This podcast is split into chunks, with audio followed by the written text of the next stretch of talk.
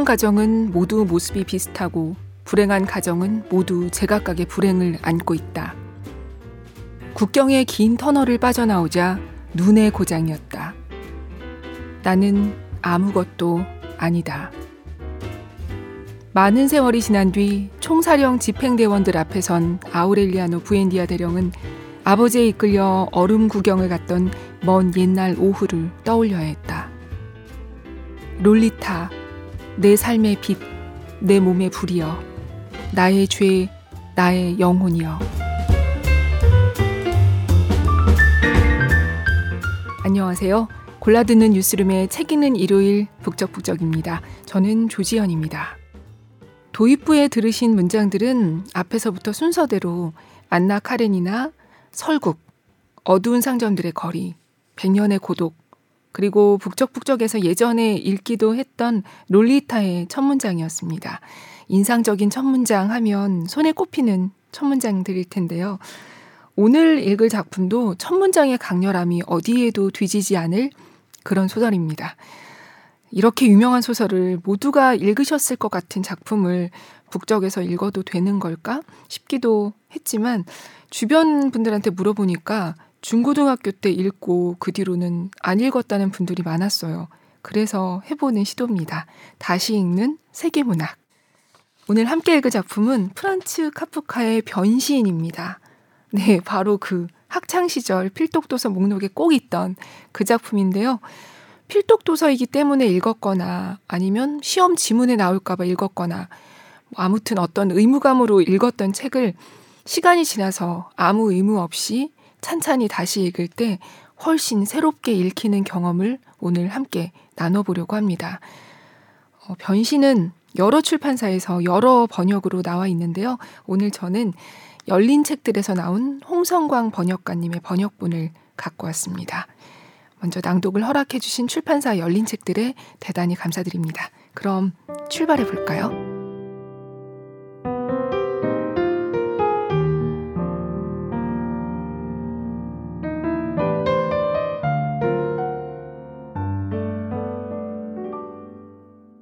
어느 날 아침 뒤숭숭한 꿈에서 깨어난 그레고르 잠자는 자신이 침대에서 흉측한 모습에 한 마리 갑충으로 변한 것을 알아차렸다. 그는 철갑처럼 딱딱한 등을 대고 침대에 누워 있었다. 머리를 약간 들어보니 아치형의 각질 부분들로 나누어진 불룩하게 솟은 갈색의 배가 보였다. 금방이라도 주르륵 흘러내릴 것 같은 이불은 배의 높은 부위에 가까스로 걸쳐져 있었다. 몸뚱이에 비해 애처로울 정도로 가느다란 수많은 다리들은 그의 눈앞에서 어른거리며 할 일 없이 버둥거리고 있었다. 나에게 대체 무슨 일이 생긴 걸까? 그는 생각했다. 이게 꿈은 아니었다. 좀 작기는 해도 사람이 살기에 손색이 없는 그의 방은 낯익은 사면의 벽에 조용히 둘러싸여 있었다. 풀어 헤쳐놓은 옷감 견본 모음집이 펼쳐져 있는 탁자 위에는 잠자는 출장 영업사원이었다. 그가 얼마 전에 그림이 많이 들어있는 잡지에서 오려내 아기자기한 금박 액자에 끼워 넣은 그림이 놓여 있었다. 그림에는 모피 모자를 쓰고 모피 목도리를 두른 숙녀가 반듯한 자세로 앉아 있었다. 그녀는 그림을 보는 사람을 향해 팔뚝을 온통 가리는 묵직한 모피 토시를 들어 보이고 있었다. 그리고 나서 그레고르는 창문 쪽으로 눈길을 돌렸다. 그런데 우중충한 날씨에 그의 기분은 더할 나위 없이 울적해졌다. 창문에 함석판을 후두둑 두들기는 빗방울 소리가 들려왔다. 잠을 약간 더 자서 이런 말도 안 되는 상황을 죄다 잊어버리는 게 어떨까 하고 그는 생각했으나 이는 도저히 실행할 수 없는 일이었다. 그는 오른쪽으로 누워 자는 버릇이 있었지만 지금의 상태로는 그런 자세로 누울 수 없었기 때문이었다. 몸을 오른쪽으로 돌리려고 아무리 뒤척여 보아도 번번이 흔들거리며 등을 바닥에 대고 누운 자세로 되돌아올 뿐이었다. 그는 한백 번쯤 그런 일을 시도해 보았고 멋대로 버둥거리는 다리들을 보지 않으려고 두 눈을 꼭 감았다. 그러다가 지금껏 느껴보지 못한 가볍고 뻐근한 통증을 옆구리에서 느끼기 시작했을 때야 비로소 그러기를 그만두었다. 아, 원 세상에. 그는 생각했다. 어쩌다가 이런 고달픈 직업을 택했단 말인가. 날이면 날마다 여행이나 다녀야 하다니. 사무실에서 근무하는 것보다 업무상 스트레스가 훨씬 더 심하다. 게다가 여행하다 보면 골치 아픈 일들이 한두 가지가 아니야.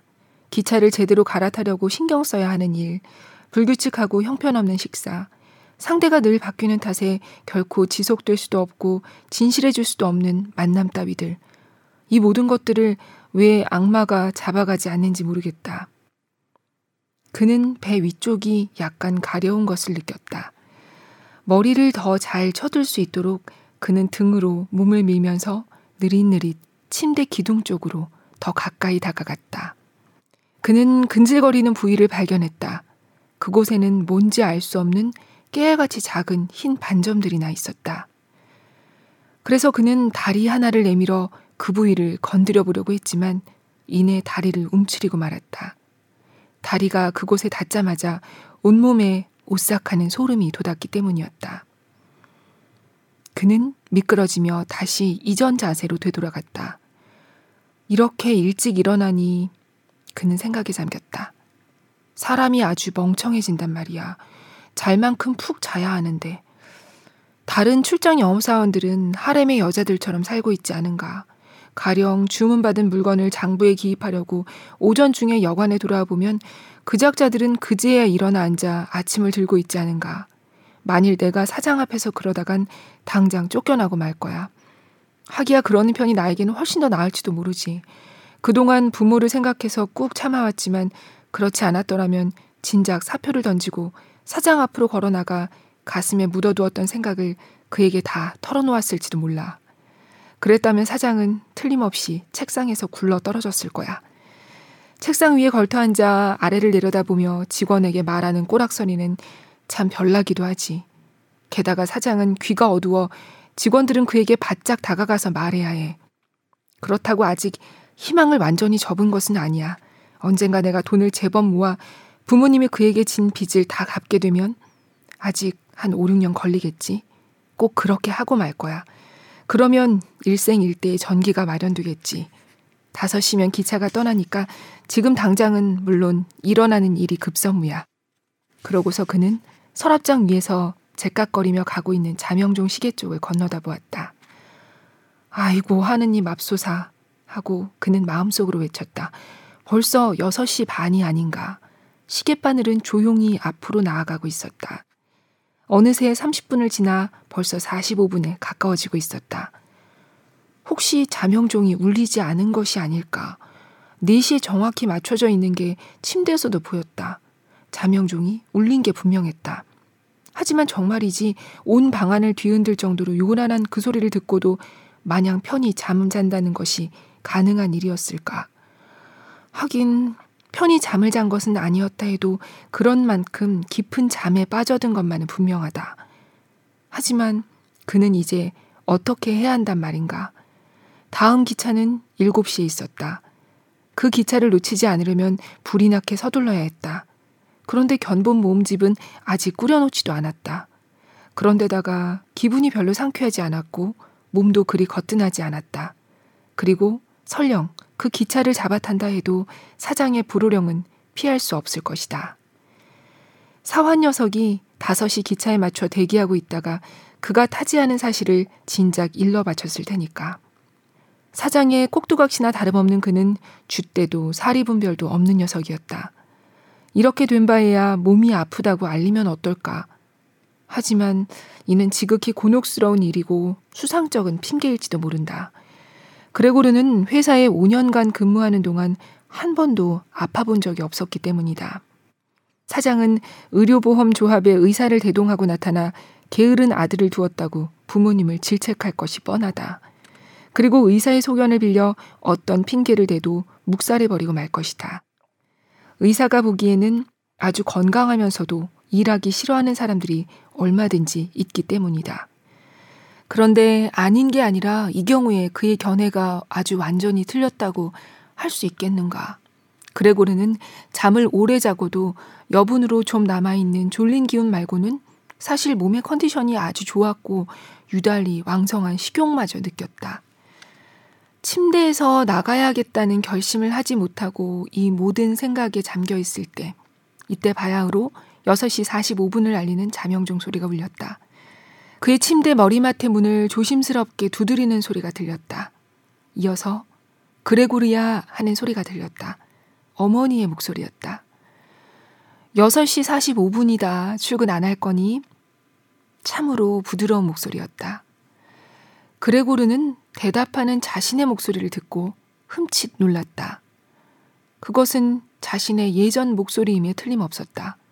그렇지만 거기에는 저 아래쪽에서 울려 나오는 듯한 억누를 길 없고 고통스러운 찍찍거리는 소리가 섞여 있었다. 그 소리 때문에 그가 하는 말은 첫 순간만 제법 또렷하게 들리다가 뒤이어 메아리 치는 울림에 그만 묻혀버리고 말았다. 그래서 그가 무슨 말을 했는지 제대로 알아들을 수 없었다. 그레고르는 상세하게 대답하며 자초지종을 설명하고 싶었지만 자신이 처한 사정이 이러하므로 네네 고마워요 어머니 벌써 일어났어요 라고 말하는 도리밖에 없었다. 문이 나무로 되어 있어 밖에서는 그레고르의 목소리가 변했다는 것을 아마 알아채지 못한 모양이었다. 어머니는 이러한 대답을 듣고 안심한 듯 신을 질질 끌며 가버렸기 때문이다. 하지만 이 짤막한 대화로 인해 다른 식구들도 그레고르가 뜻밖에도 아직 출근하지 않았다는 사실에 주목하게 되었다. 그리고 아버지가 약하긴 하지만 벌써 한쪽 옆문을 주먹으로 두드리는 것이었다. 그레고리야, 그레고리야! 아버지가 소리쳤다. 대체 어찌된 일이니? 그러고 나서 잠시 후 다시 한번 보다 낮은 음으로 그레고리야, 그레고리야! 하고 부르며 대답을 다그쳤다. 하지만 이번에는 다른 쪽 옆문에서 여동생이 나지막한 목소리로 호소하듯 말했다. 오빠, 어디 몸이 안 좋아? 뭐 필요한 거 있어? 그레고르는 양쪽을 향해 대답했다. 이제 준비 다 됐어요. 그는 극도로 세심하게 발음하고 말과 말 사이에 잔뜩 뜸을 들여 자신의 목소리가 이상하게 들리지 않도록 무진 애를 썼다. 아버지도 아침 식사를 하러 돌아갔으나 여동생은 속삭이듯 말했다. 오빠, 문 좀 열어줘. 제발 부탁이야. 하지만 그레고르는 문을 열 생각은 조금도 하지 않고 집에서도 밤중에는 모든 문을 걸어 잠그는 이런 조심스러운 습관이 여행하면서 몸에 배게 된 것을 다행으로 여겼다. 우선 그는 아무에게도 방해받지 않고 조용히 일어나 옷을 입고는 무엇보다 아침 식사부터 하고 싶었다. 그 다음 일은 그때 가서야 곰곰 생각해 볼 예정이었다. 침대에 누워서는 아무리 골똘히 생각해봤자 신통한 결론이 나오지 않을 것임을 그는 잘 알고 있었기 때문이었다. 그는 간혹 불편한 자세로 자는 바람에 가벼운 통증을 느낀 기억을 떠올렸다.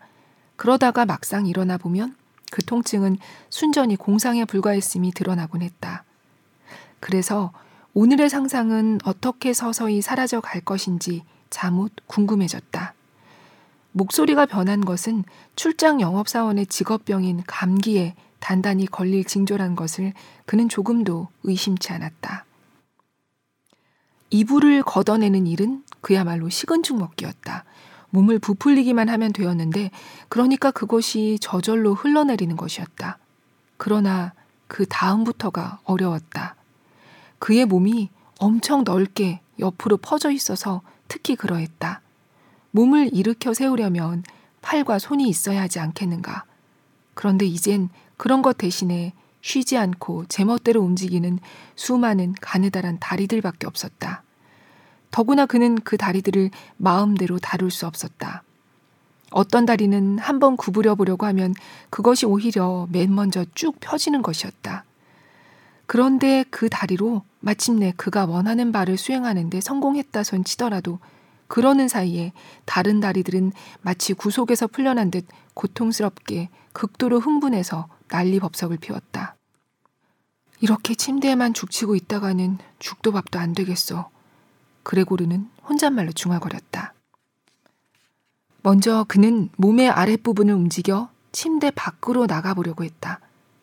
하지만 더군다나 그가 아직 보지도 못했고 어떻게 생겼는지 그럴듯하게 상상조차 할 수 없는 하반신을 움직이는 게 말할 수 없이 어려운 일임을 그는 깨달았다.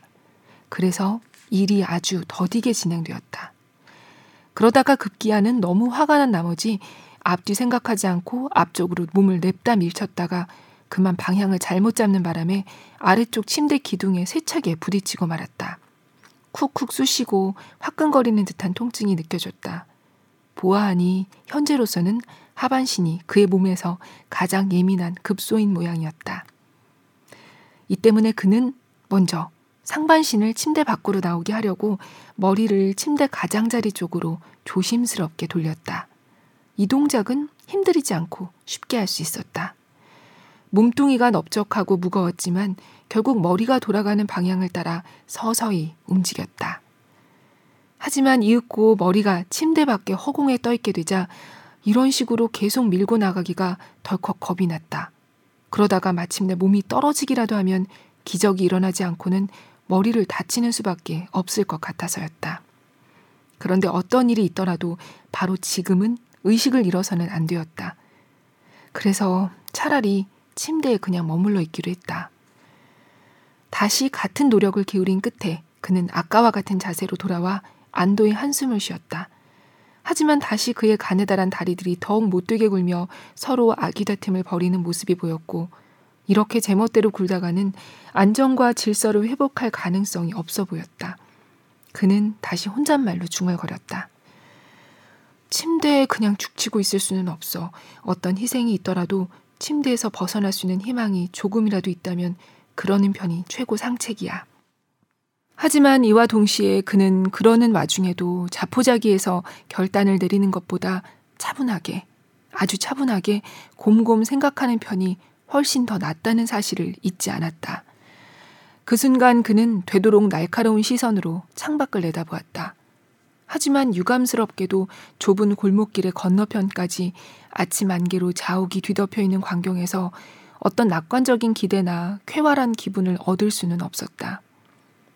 벌써 7시구나.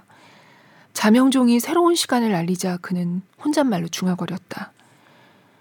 벌써 7시인데도 여전히 저렇게 안개가 끼어 있구나. 그리고 한동안 그는 약하게 숨을 쉬며 조용히 누워 있었다. 행여나 쥐죽은 듯 정적이 감돌아 현실적인 정상 상태로 회복되기를 기다리기라도 하듯이 말이다. 하지만 그런 다음 그는 다시 중얼거렸다. 어떻게 해서든 7시 15분이 되기 전에는 침대에서 완전히 벗어나야 해. 아닌 게 아니라 또한 그때까지는 회사에서 누군가 나에게 물어보러 올 거야. 7시 전에 사무실 문을 여니까 말이야. 그리고 이제 그는 온몸에 고르게 힘을 주어 몸을 흔들면서 침대에서 벗어나려고 했다. 이런 식으로 침대에서 떨어진다면 아마 머리를 다치는 일은 없을 것이다. 떨어질 때 머리를 번쩍 치켜들면 말이다. 등은 단단해 보였다. 그러니 양탄자 위에 떨어지면 아마도 등은 아무 문제가 없을 것이다. 떨어질 때 쿵 하고 시끄러운 소리가 날까봐 가장 염려되었다. 그 소리에 문 밖의 식구들은 공포를 느끼지 않더라도 필경 무슨 일인가 하고 걱정은 할 것이다. 그렇지만 해보지 않을 수 없는 일이었다. 그레고르의 몸이 어느새 절반쯤 침대 밖으로 나오게 되자 새로운 이 방법은 힘든 일이라기보다는 일종의 놀이와도 같아서 계속 몸을 좌우로 흔들어주기만 하면 되었다. 누가 자신을 도와주면 이 모든 일이 얼마나 간단할까 하는 생각이 불현듯 들었다. 힘센 사람 두 명만 있으면 충분할 것 같았다. 그는 아버지와 하녀를 떠올렸다.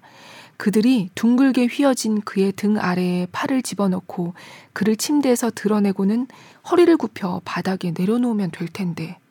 그런 다음 그가 바닥에서 몸을 뒤집을 때까지 조심스레 참아주기만 하면 될 텐데. 그러면 그의 가느다란 다리들이 아마도 바닥에서 재구시를 하게 될 것이다. 그러니 문들이 꽁꽁 잠겨 있는 것은 별도로 치더라도 이젠 정말로 도와달라고 소리쳐야 하지 않을까.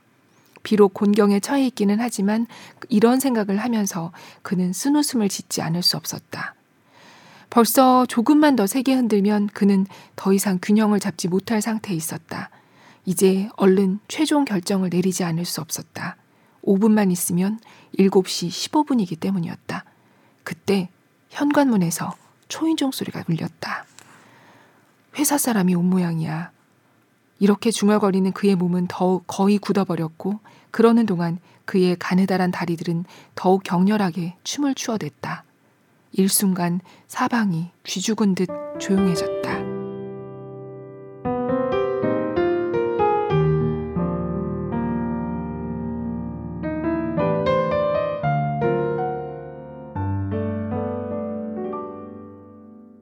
네.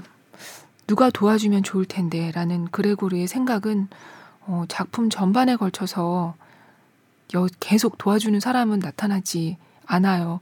그리고 저는 특히 이 벌레로 변했는데 출근 걱정을 하잖아요. 그레고르가 남의 얘기 같지 않았습니다.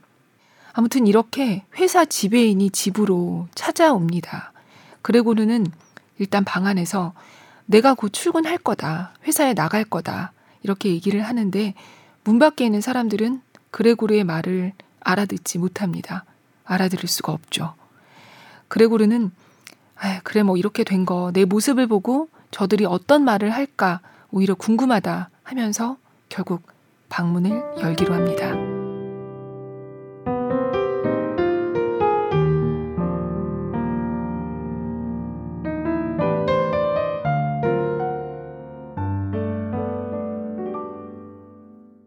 그레고르는 안락 의자를 천천히 문 쪽으로 밀고 가서 거기에 놓아두었다. 그러고서 문을 향해 몸을 던지고는 거기에 기대어 몸을 똑바로 일으켜 세웠다. 가느다란 다리의 불룩한 끝에는 점액질이 약간 묻어 있었다. 이처럼 힘을 쏟느라 피곤해진 그는 잠시 그곳에서 휴식을 취했다.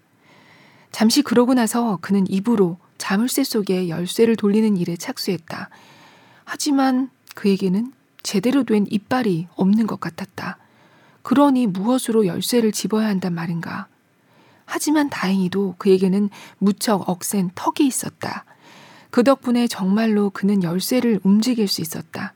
입에서 갈색의 액체가 흘러나와 열쇠를 타고 흘러내리며 바닥으로 뚝뚝 떨어지는 것을 보아 그러다가 분명 어딘가에 상처를 입은 모양인데 그런 것에도 그는 아랑곳하지 않았다. 잘 좀 들어보세요. 지배인이 옆방에서 말했다. 열쇠를 돌리고 있어요. 이 말을 들으니 그레고르는 새로 힘이 생겼다.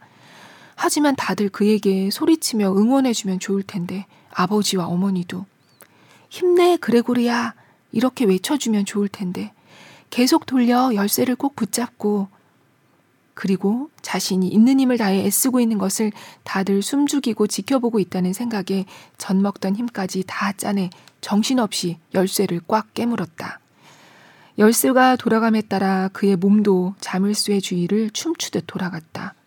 이제 그는 입으로만 몸을 지탱하고 있었다. 그리고 필요할 때는 열쇠에 매달리기도 하고 또는 그러다가 다시 온몸에 체중을 실어 그것을 내리 누르기도 했다. 그러다가 마침내 자물쇠가 찰칵 하고 열리는 청아한 소리에 그레고르는 정신이 번쩍 들었다. 그는 안도의 한숨을 내쉬며 혼잣말로 중얼거렸다. 그러니 열쇠 수리공을 부를 필요가 없었어. 그리고 문을 활짝 열기 위해 머리를 손잡이 위에 올려놓았다. 이런 식으로 문을 열지 않을 수 없었으므로 문이 아주 활짝 열리게 되었지만 그 자신은 아직 눈에 보이지 않았다. 그는 일단 한쪽 문짝을 따라 천천히 돌아나가야 했다. 그런데 방으로 들어가기 바로 전에 뒤로 벌렁 나둥그러지지 않으려면 여간 조심해서는 안 되었다. 그는 힘겨운 동작에 한눈을 파느라 다른데 신경을 쓸 여유가 없었다. 그때 바로 지배인이 앗 하고 크게 내지르는 소리가 들려왔다. 마치 바람이 윙하고 스쳐 지나가는 소리처럼 들렸다. 지배인과 마찬가지로 이제 그레고르도 그를 보았다. 문가에 바짝 붙어 있던 그는 벌어진 입을 손으로 막으며 어물어물 뒤로 물러서고 있었다. 마치 한결같이 작용하는 눈에 보이지 않는 힘이 그를 몰아내고 있는 것 같았다. 어머니는 지배인이 와 있는데도 간밤에 풀어 헤쳐놓아 마구 헝클어진 머리를 하고 서 있었다. 어머니는 두 손을 맞잡은 채 먼저 아버지를 쳐다본 다음 그레고르 쪽으로 두어 걸음 걸어가더니 치마가 사방으로 쫙 펴지는 가운데 그 속에 푹 쓰러져 버렸다. 얼굴은 가슴에 푹 파묻혀 하나도 보이지 않았다. 아버지는 그레고르를 방 안으로 도로 밀어 넣으려는 듯 저기에 찬 표정으로 주먹을 불끈 쥐고는 거실 안을 불안하게 두리번거렸다. 그리고 양손으로 두 눈을 가리고는 억센 가슴이 들썩거릴 정도로 꺼이꺼이 울어대기 시작했다.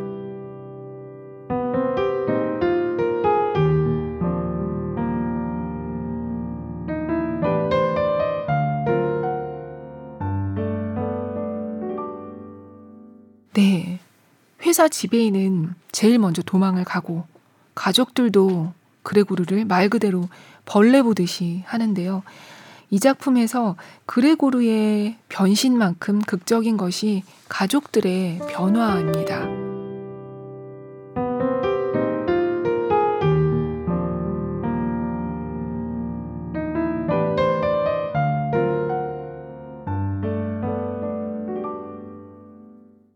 그때 아버지가 뒤에서 그를 힘껏 걷어차는 바람에 그는 이제 그야말로 구원을 얻게 되었다. 그리고 그는 피를 철철 흘리며 방안 깊숙이 날아가 버렸다. 아버지가 지팡이로 문을 쾅 닫고 나자 드디어 사방이 조용해졌다. 어스름한 저녁 무렵에야 비로소 그레고르는 죽다 깨어난 것 같은 깊은 잠에서 깨어났다. 방해를 받지 않았더라도 분명 훨씬 더 오래 자지는 못했을 것이다. 쉴 만큼 충분히 쉬었고 잘 만큼 푹 잤다고 느꼈기 때문이었다. 하지만 휙 스쳐 지나가는 발자국 소리와 응접실로 통하는 문이 조심스레 닫히는 소리에 깨어난 것처럼 생각되었다.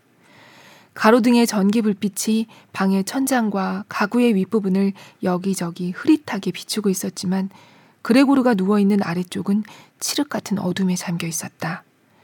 그는 이제야 진가를 제대로 알게 된 더듬이로 아직은 서투르게나마 더듬더듬 문 쪽을 향해 천천히 몸을 움직여 갔다.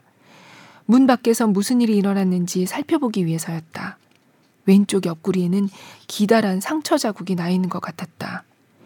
팽팽히 당겨지는 느낌에 기분이 과히 좋지 않았지만 어쩔 수 없이 두 줄의 다리들을 절뚝거리며 나아갈 수밖에 없었다. 게다가 다리 하나는 오전에 불의의 사고를 당해 심하게 다치는 바람에 다리를 딱 하나만 다쳤다는 것은 거의 기적이나 다름없었다. 맥없이 질질 끌려갔다. 문가에 이르러서야 비로소 그는 자신이 무엇에 이끌려 그곳에 오게 되었는지 알아채게 되었다. 그것은 바로 음식 냄새였다. 그곳에는 맛 좋은 우유가 가득 담긴 사발이 놓여 있었고 그 안에는 조그만 흰빵 조각이 둥둥 떠 있었다. 너무 기쁜 나머지 그는 하마터면 웃음을 터뜨릴 뻔했다. 아침 때보다 더욱 배가 고파서였다. 그래서 거의 눈 위에까지 잠길 정도로 머리를 곧장 우유 속에 집어넣었다. 하지만 이내 실망해서 머리를 도로 빼내고 말았다. 왼쪽 옆구리가 걸려 먹는 게 불편하기도 했지만 거칠게 숨을 몰아쉬며 온몸을 함께 사용해야 겨우 먹을 수 있었다. 그것 말고도 영 우유 맛이 나지 않았던 것이다. 평소에는 그가 가장 좋아하는 음료인데 말이다. 분명 그 때문에 여동생이 그것을 방 안에 들여놓았을 것이다. 정말이지 그는 역겨운 기분마저 들어 사발에서 머리를 돌려버리고는 방 한가운데로 기어서 돌아왔다. 문틈으로 들여다보니 거실에는 가스등이 켜져 있었다. 하지만 평소에는 이 시간쯤에 아버지가 어머니에게 때로는 여동생에게도 석간신문을 소리 높여 읽어주곤 하는데 오늘은 아무 소리도 들리지 않았다. 신문을 읽어주는 일을 여동생이 그에게 늘 이야기해주고 편지로 써주었는데 최근 들어서는 이제 그런 일을 아예 하지 않는 모양이었다. 사방이 쥐죽은 듯 조용했지만 그렇다고 집이 텅 비어 있지 않은 것만은 분명해 보였다. 우리 가족이 이렇게 조용히 생활하다니. 그레고르는 이렇게 혼잣말을 하며 눈앞의 어둠 속을 뚫어져라 바라보았다.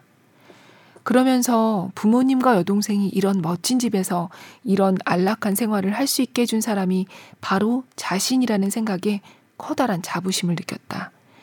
하지만 이 모든 안락과 유복함 및 만족이 이제 끔찍한 종말을 맞이하게 되면 어떡하지?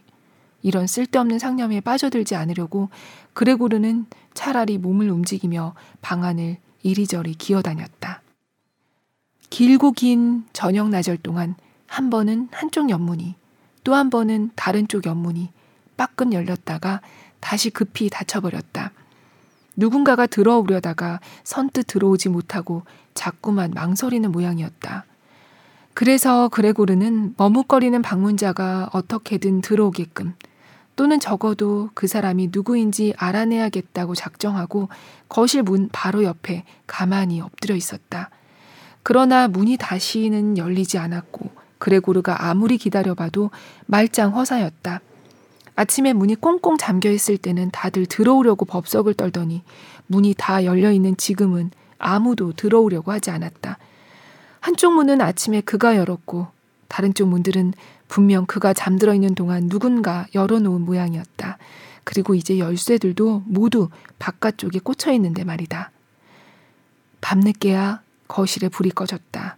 그로보와 부모님과 여동생은 밤늦게까지 잠자리에 들지 않은 게 분명했다. 세 사람 모두 지금 조심조심 발끝으로 걸으며 멀어져 가는 소리가 또렷이 들렸기 때문이었다. 이제 내일 아침까지는 아무도 그레고르의 방에 들어오지 않을 것이 분명했다. 따라서 그는 이제 어떻게 자신의 생활을 새로 꾸려 나가야 할 것인가에 대해 아무런 방해도 받지 않고 곰곰 생각해 볼 시간을 넉넉히 갖게 되었다. 그러나 그가 속절없이 납작 엎드려 있지 않을 수 없는 높다랗고 휑한 방이 그의 마음을 불안하게 했다. 왜 이런 마음이 드는지는 통 알 수 없었다. 그가 무려 5년 동안이나 살아온 자신의 방이건만 그는 반쯤은 자신도 모르게 몸을 돌린 뒤 왠지 알 수 없는 가벼운 수치심마저 느끼며 소파 밑으로 급히 기어 들어갔다. 등이 약간 눌리고 고개도 이젠 쳐들 수 없었지만 금세 마음이 편안해졌다.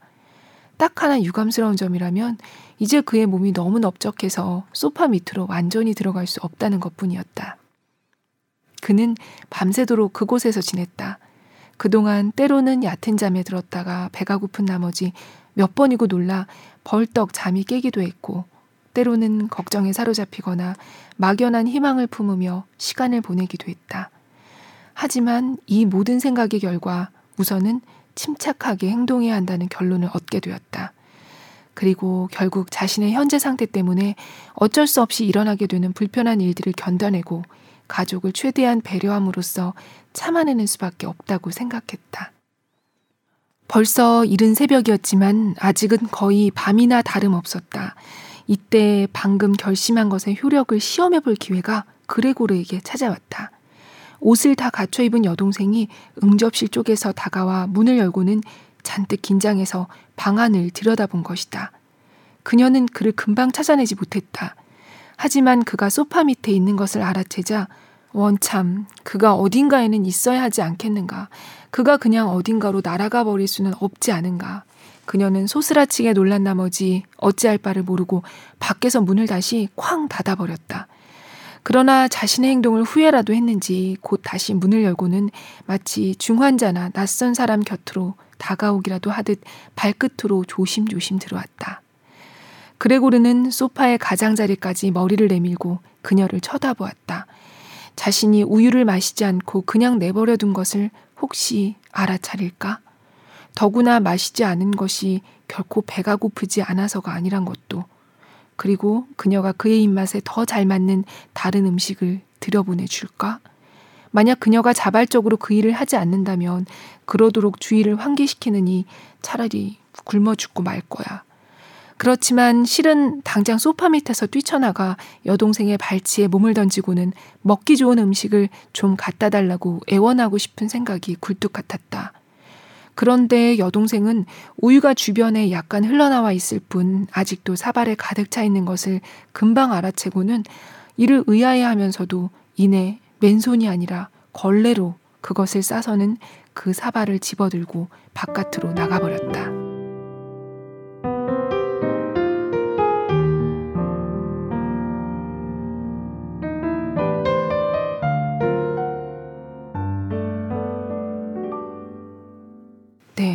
얼마 전까지도 오빠였는데 맨손이 아니라 걸레로 그 우유 그릇을 들고 여동생이 나갑니다. 벌레로 변하기 전만 해도 가족들에게 그레고르의 존재는 이렇지 않았는데 말입니다. 어, 그레고르가 가장이었죠. 그레고르는 자신을 적대시하는 가족들을 보면서 갖가지 생각이 들어요. 왜 안 그렇겠습니까? 그리고 옛날 생각을 합니다. 자기가 그냥 사람의 몸이었고 열심히 일하던 시절을요.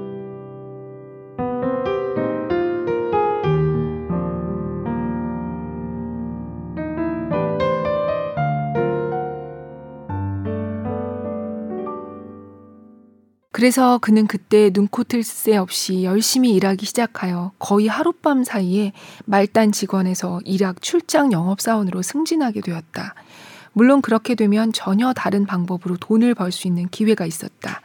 즉, 계약이 성사되면 수수료조로 당장 현금을 손에 넣을 수 있었던 것이다. 집에 돌아와 현금을 식탁에 올려놓으면 식구들은 입을 떡 벌리며 행복해서 어쩔 줄 몰라 했다. 정말 잘 나가던 시절이었다. 그런데 시간이 지나 그레고르가 온 가족의 생활비를 감당할 수 있을 정도가 되고 또 실제로도 돈을 많이 벌어 생계를 감당하게 되자 적어도 이렇게 찬란한 모습은 그 뒤로 다시는 되풀이되지 않았다. 가족뿐만 아니라 그레고르도 사실 그런 것에 익숙해져 버린 것이었다. 식구들은 그레고르가 벌어다 준 돈을 받으며 고마워했고 그는 그 돈을 흔쾌히 내놓았지만 서로 간에 이렇다 할 따스한 정 같은 것은 더 이상 오가지 않았다.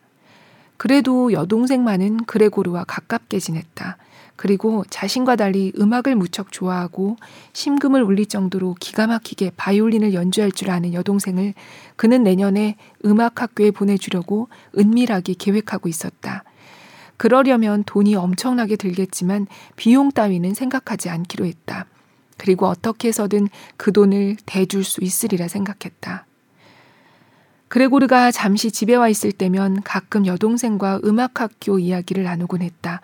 하지만 그건 언제나 이루어질 수 없는 아름다운 꿈에 불과했고 부모님은 이런 철없는 이야기를 아예 귀담아 들으려고도 하지 않았다.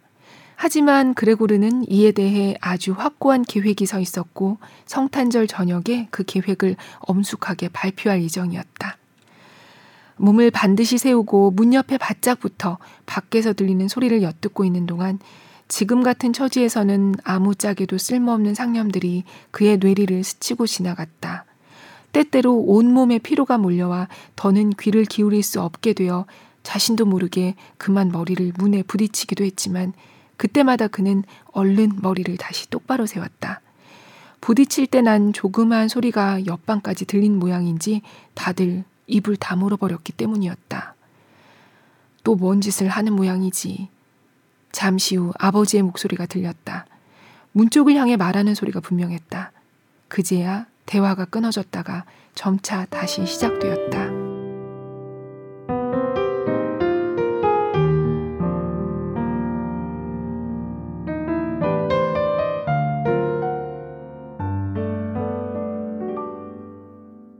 네. 그레고르는 점점 내가 있는 곳이 진짜 어디지? 내가 나인가? 이런 생각들까지 하게 돼요. 예전에 나, 인간의 모습이었을 때 나와 지금의 나 사이에서 진짜 내가 누구인지. 그런 와중에 이 그레고르의 여동생과 어머니가 그레고르 방의 가구들을 치워버리려고 해요. 그때 그레고르는 내가 인간이었다는 것을 잊어버리게 되지 않을까 하는 생각을 하게 되는데요. 이 부분 잠깐 읽어보겠습니다.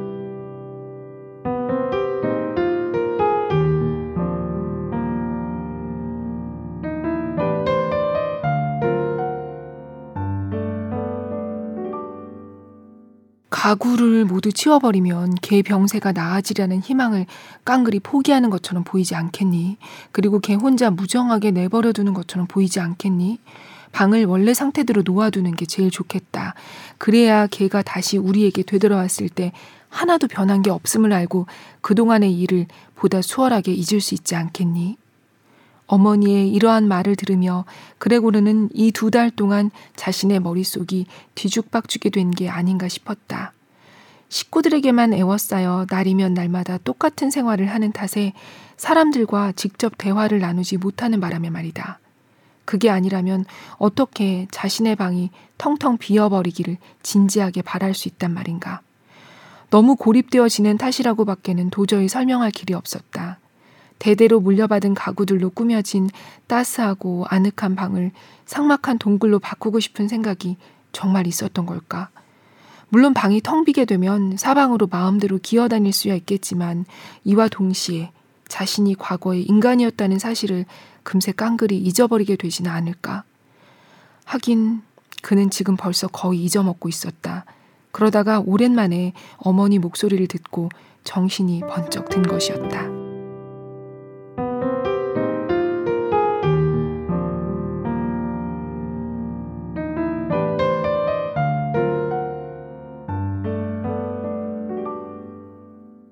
어머니의 이런 생각과는 달리 여동생은 가구를 다 치워야 된다.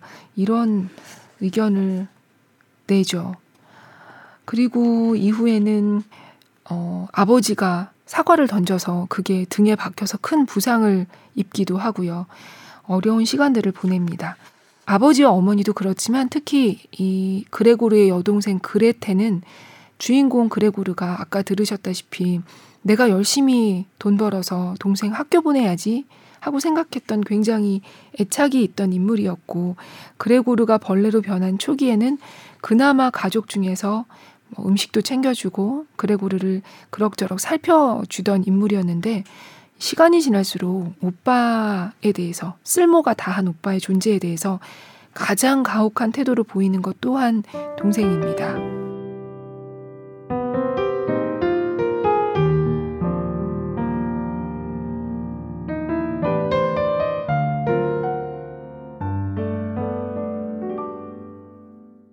아버지, 어머니, 여동생은 이렇게 말하고 손으로 식탁을 내리치며 서곡을 열었다. 이런 식으로는 더 이상 안 되겠어요. 두 분은 어떻게 생각하시는지 모르겠지만 전 깨달았어요. 저런 괴물을 오빠의 이름으로 부를 수는 없어요. 그래서 제가 하고 싶은 말은 우리가 저것에서 벗어나야 한다는 것뿐이에요. 우리는 그동안 저것을 돌보고 참아내기 위해 인간으로서 할 수 있는 일을 다 해봤어요. 우리를 조금이라도 비난할 수 있는 사람은 아무도 없을 거예요. 개 말이 백번 오라 아버지는 혼잣말을 했다. 여전히 숨을 제대로 쉬지 못하던 어머니는 눈빛이 조금 이상해지더니 손으로 입을 막고 소리 죽여 기침하기 시작했다. 여동생이 얼른 어머니에게 달려가 그녀의 이마를 짚어보았다. 아버지는 여동생의 말을 듣고 생각이 보다 단호해진 것 같았다. 그는 자세를 고쳐 반드시 앉더니 하숙인들이 저녁 식사를 하고 아직 그릇이 치워지지 않은 식탁 앞에서 자신의 수위 모자를 만지작거렸다. 그러고는 꼼짝도 하지 않는 그레고르 쪽을 이따금씩 흘낏 쳐다보았다. 우리 이제 저것에서 벗어나야 해요. 여동생은 이제 아버지에게만 말했다. 어머니는 기침을 하느라 아무 소리도 듣지 못했기 때문이었다. 저것 때문에 두 분이 돌아가시고 말 거예요. 그럴 게 뻔해요. 우리 모두가 이처럼 힘들게 일해야 하는 처지에 집에서마저 이처럼 끝없이 괴롭힘을 당한다는 건 도저히 참을 수 없어요. 저도 더는 참을 수 없단 말이에요. 그러고선 어찌나 격렬하게 울음을 터뜨렸는지 여동생의 눈물이 어머니의 얼굴 위로 주르륵 흘러내렸다.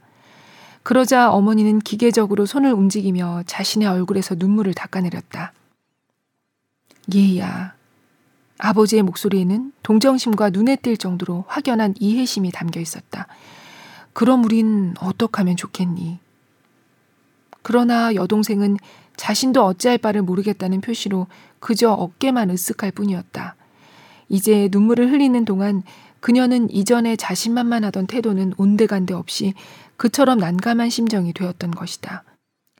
만일 저 애가 우리 말을 알아듣는다면 아버지가 반쯤은 묻는 듯한 어조로 말하자 여동생은 울다가 말고 그런 일은 아예 생각조차 할 수도 없다는 듯 손을 격렬하게 내저었다.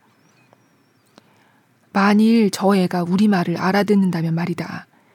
아버지는 또 한 번 같은 말을 되풀이하고는 그런 일은 말도 안 된다는 여동생의 확신을 자신도 받아들인다는 뜻으로 두 눈을 지그시 감았다. 그렇다면 저 애와 합의를 볼 수도 있을 텐데 말이다. 그런데 저렇게 내쫓아야 해요. 여동생이 소리쳤다. 그렇게 하는 수밖에 없어요, 아버지.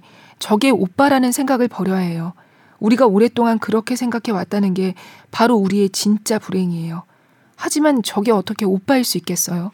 저게 오빠라면 인간이 자기 같은 짐승과 같이 살 수 없다는 걸 알아차리고 진작 제 발로 나갔을 거예요.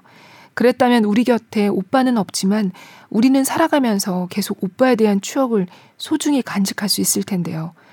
그런데 저 짐승은 우리를 쫓아다니며 못 살게 굴고 하숙인들을 쫓아내면서 이 집을 온통 독차지하고 들어앉아 우리를 길거리에 나앉게 하려는 게 분명해요.